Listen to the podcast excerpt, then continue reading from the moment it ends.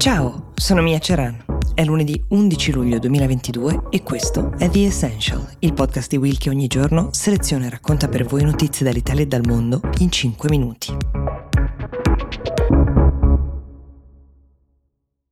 Non si tratta di una festa in piscina né di una gita in un parco divertimenti, eppure se vi siete imbattuti sui social nelle immagini che arrivano dallo Sri Lanka, dove i cittadini cingalesi hanno occupato il palazzo, la residenza del presidente Rajapaksa Gotabaya, potrebbe esservi sembrato così. Sono mesi che vanno avanti le proteste nel paese per le condizioni economiche in cui versa la maggior parte della popolazione, imputabili anche al leader che nel frattempo si è dimesso dimesso, non formalmente ancora, ma si è dimesso ed è scappato. Ed ora che finalmente qualcosa è cambiato nel caos generalizzato e nell'incertezza di quel che accadrà nel prossimo futuro, un nutrito gruppo di manifestanti, quasi in alternanza, in una sorta di processione di protesta, hanno occupato la residenza di Gotabaya, fanno la doccia nei suoi bagni, dormono nel suo letto, si fanno selfie nelle stanze che hanno ospitato incontri diplomatici con uno spirito che oscilla tra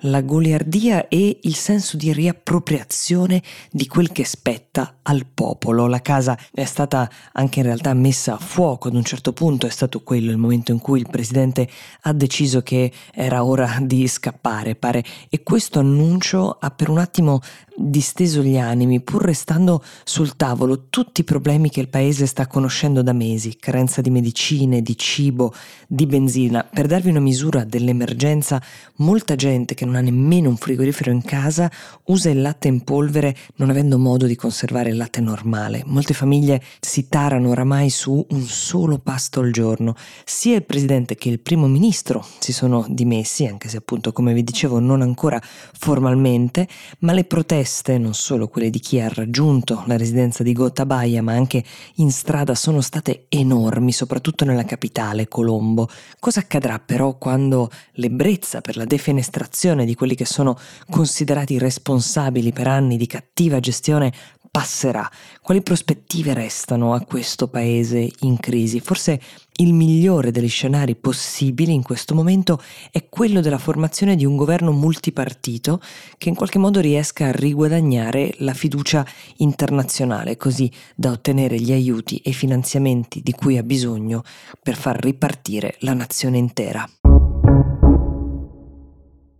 Potrebbe essersi trattato di un acquisto di impulso, un po' come quando noi ci accorgiamo di aver comprato, non so, un capo di cui non avevamo bisogno, o forse le ragioni dietro la scelta di Elon Musk di tirarsi fuori dal deal che lo avrebbe portato a comprare il social media Twitter per la modica cifra di 44 miliardi di dollari sono diverse. Il mondo del tech, eh, e non solo, si interroga su questo punto per capire intanto che cosa sia successo, poi se possibile, se è possibile per Musk sfilarsi da un accordo di questa portata. Oggetto del contendere, o pretesto, a seconda di come la si voglia vedere, è quella percentuale di utenti fake, i cosiddetti bot, che ogni social ha in misura minore o maggiore. Twitter ha dichiarato che i propri bot non superano il 5% degli account che circolano sulla piattaforma ogni giorno, ma Musk e i suoi avvocati, che hanno inviato una missiva molto dettagliata e minacciosa, sostengono che i dati siano stati stati falsati, che questo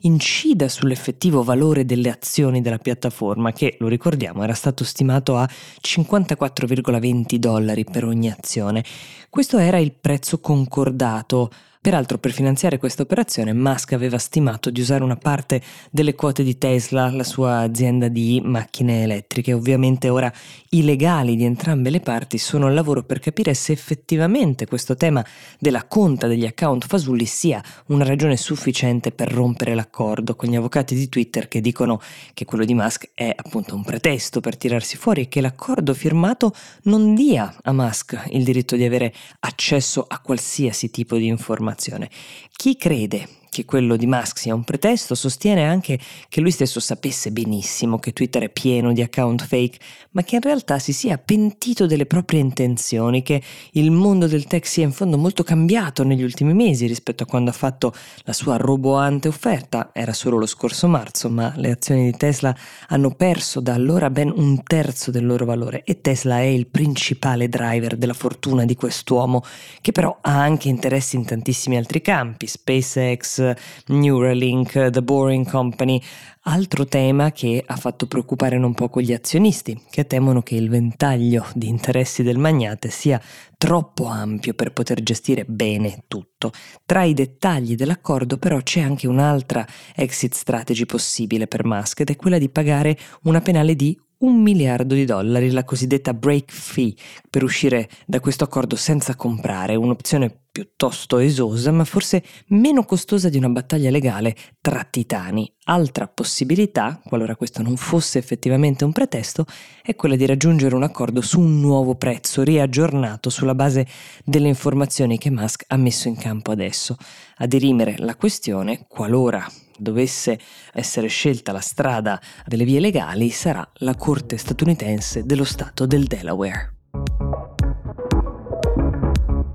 The Essential per oggi si ferma qui, io vi auguro una buona settimana e vi do appuntamento a domani.